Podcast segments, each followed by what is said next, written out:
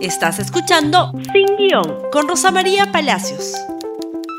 Muy, muy buenos días y bienvenidos nuevamente a Sin Guión. Y vamos hoy día a hablar de el triunfo de Keiko Fujimori. Tranquilos, no es un triunfo electoral. Es un triunfo, si quieren, mediático. Un triunfo en la capacidad de que la narrativa del fraude se imponga sobre los electores. Y para esto me voy a valer de la encuesta de Datum que ha sido publicada hoy y les pido por favor que me pasen el cuadro en que le preguntan a una muestra de 1.200 personas a nivel nacional si es que hay indicios de fraude en las elecciones. Indicios de fraude. Presencia de indicios de fraude. 65% de los encuestados dicen que sí, 29 dicen que no y 9 por 6% no saben, no opinan. ¿Ok? Muy bien. 65% dicen que sí.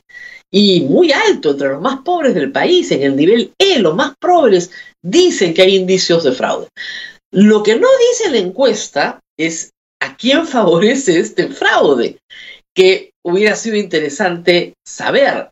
Dice por quién votó en segunda vuelta, pero no dice, la verdad, la verdad, no dice cuál es eh, el partido favorecido por este fraude, si ambos partidos, o cuántos piensan que por uno o por el otro. Pero indicios de fraude. Y la sola idea de que hay un indicio de fraude ya llama poderosamente la atención. ¿Por qué? Porque cuando uno habla de fraude, primero tenemos que poner de acuerdo en el concepto, ¿no es cierto? Fraude quiere decir que la voluntad popular ha sido manipulada para favorecer intencionalmente a un candidato en desmedro del otro. Y para ello se necesita una colusión. ¿Entre quiénes? Entre los miembros de mesa o los que escriben el acta o la organización política, si quieren llamarlo así, y la autoridad electoral. Y este es un fraude muy raro porque los que acusan de fraude señalan que la autoridad electoral no tiene nada que ver en el fraude. Es decir, que ni la OMPE, ni el Jurado Nacional de Elecciones, ni el presidente de la República, ni el Ejecutivo. Esto es un fraude en mesa. Y ha pasado algo mañoso en mesa, ¿no es cierto? Y luego presentan una serie de argumentos que pueden ser muy efectistas en los medios de comunicación, pero que cuando se escarban un poquito, uno se va dando cuenta de que tales argumentos de fraude no son argumentos de fraude, pero son tremendamente efectivos como para hacer creer al 65% de los encuestados de Datum que efectivamente hay un indicio de fraude. ¿Y cuáles son estos indicios de fraude? Básicamente la suplantación, es lo que más se ha repetido. Personas, ¿no es cierto?, que han suplantado a otras. Y se presentan una serie de mesas. Pero resulta que las personas que han sido supuestamente suplantadas aparecen diciendo, acá está mi credencial de miembro de mesa, yo no he sido suplantado, he trabajado 12 horas al día justamente para contribuir y cumplir con mi deber. Nadie me ha suplantado. Es decir, hasta ahora no se presentan ante el país los suplantados. Yo entiendo que no se presenten los suplantadores porque serían parte de una organización criminal pero los suplantados no dicen, yo he sido suplantado, señor. Sí, acá está la prueba, me suplantaron. No han producido a uno. Más bien lo que tenemos es gente diciendo, porque vivo en Puno, porque vivo en Cusco, porque vivo en Apurímac, porque vivo en Ancash, ¿por qué voy a ser suplantado? La tesis que ayer eh, planteó Lourdes Flores es que Perú Libre configura una organización criminal, una maquinaria muy bien afiatada de fraude electoral. Y vale la pena examinar esa tesis. Pedro Castillo no era el candidato natural de Perú Libre, el candidato natural era el señor Cerrón, que no podía postular por una condena. Muy bien, se presenta como vicepresidente, sabe que lo van a tachar, no postula porque está condenado. ¿Cuál era el objetivo de llamar al señor Pedro Castillo, que no era militante Perú Libre? Tener una cara sin un pasado, digamos, tormentoso, una cara limpia, un maestro primario rural andino, perfecto. pasar la valla y sacar algunos sitios en el Parlamento. Ese era el objetivo. La organización política que existe no da para más.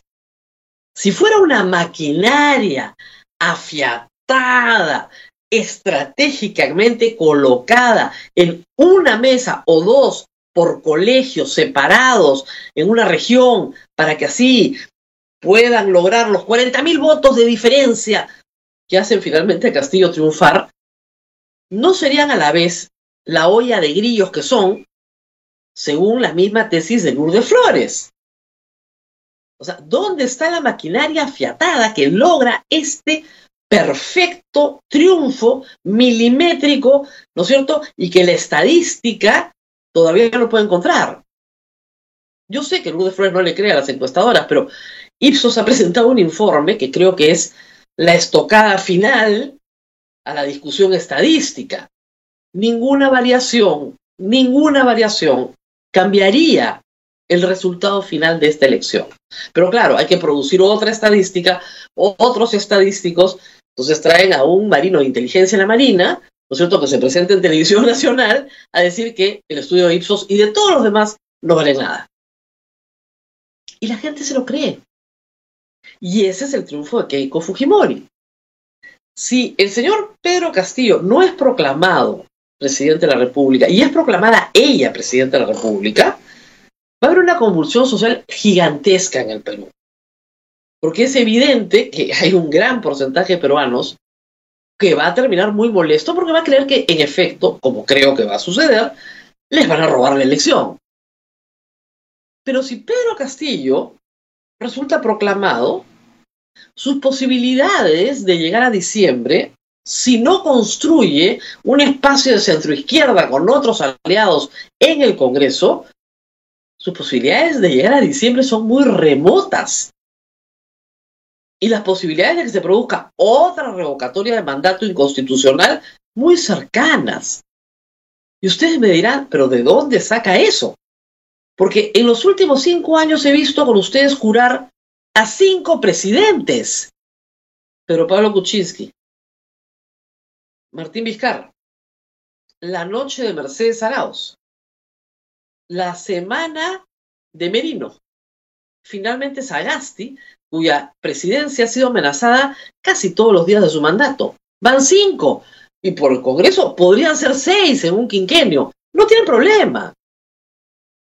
¿Qué nos hace pensar que estamos saliendo de ese ciclo para entrar a un ciclo de estabilidad? Nada. La conducta del Fujimorismo y de Keiko Fujimori a la cabeza es justamente la misma que en el 2016. Seguir y permanecer en un ciclo de inestabilidad política que va a durar meses o años, porque siempre van a poner en duda los resultados que les desfavorecen. Keiko Fujimori no es una política que quiera negociar un espacio de centro o una alianza. Keiko Fujimori quiere todo o nada. Y esta vez, probablemente el Jurado Nacional de Elecciones no la proclame candidata. Y se dedicará a hacer lo que ha hecho en los últimos cinco años. Lo triste de todo esto es que haya convencido a tanta gente en el camino, a gente honorable, gente respetuosa de la ley, que hoy pide una solución política, no legal, que no hay que apegarnos al Estado de Derecho tanto, porque el comunismo puede triunfar. Reitero, duro, dudo ya a estas alturas que Pedro Castillo sea algo parecido a un marxista-leninista. No creo que ni siquiera entienda bien el concepto. No creo tampoco que quiera imponer el comunismo en el Perú como tantas veces se ha dicho. Pero si es proclamado presidente con estos resultados, lo probable es que no dure ni siquiera seis meses. Tal vez antes, tal vez antes, ¿no es cierto?, tengamos un golpe de Estado, tal vez en el peor de los escenarios. O una guerra interna provocada por la necesidad de imponer como triunfadora a Keiko Fujimori, que no ha triunfado en estas elecciones. No hay forma, ya lo reitero, ¿Dónde están los suplantados? ¿Dónde están los suplantados? ¿Dónde está la organización, la maquinaria perfecta que como un mecanismo de relojería ha logrado sacar 40.000 votos de donde no habían? ¿Dónde están? No están en ninguna parte. Con padrones o sin padrones. Con pericias grafotécnicas sin las personas supuestamente suplantadas, que han salido a decir a mí no me ha suplantado nadie. Acá está mi foto, señor, mi credencial, yo estuve ahí. Yo no firmo igualito pues todas las veces, porque nunca voy a firmar nada. Así estamos. Una pena, pero Keiko Fujimori, reitero, ha tenido un primer triunfo, que es convencer a 65% de la población, según Datum, de que efectivamente hay indicios de fraude. Nos vemos el día de mañana. No se olviden de compartir este programa en Facebook, Twitter, Instagram y en YouTube. Y será hasta pronto. Gracias por escuchar Sin Guión con Rosa María Palacios. Suscríbete para que disfrutes más contenidos.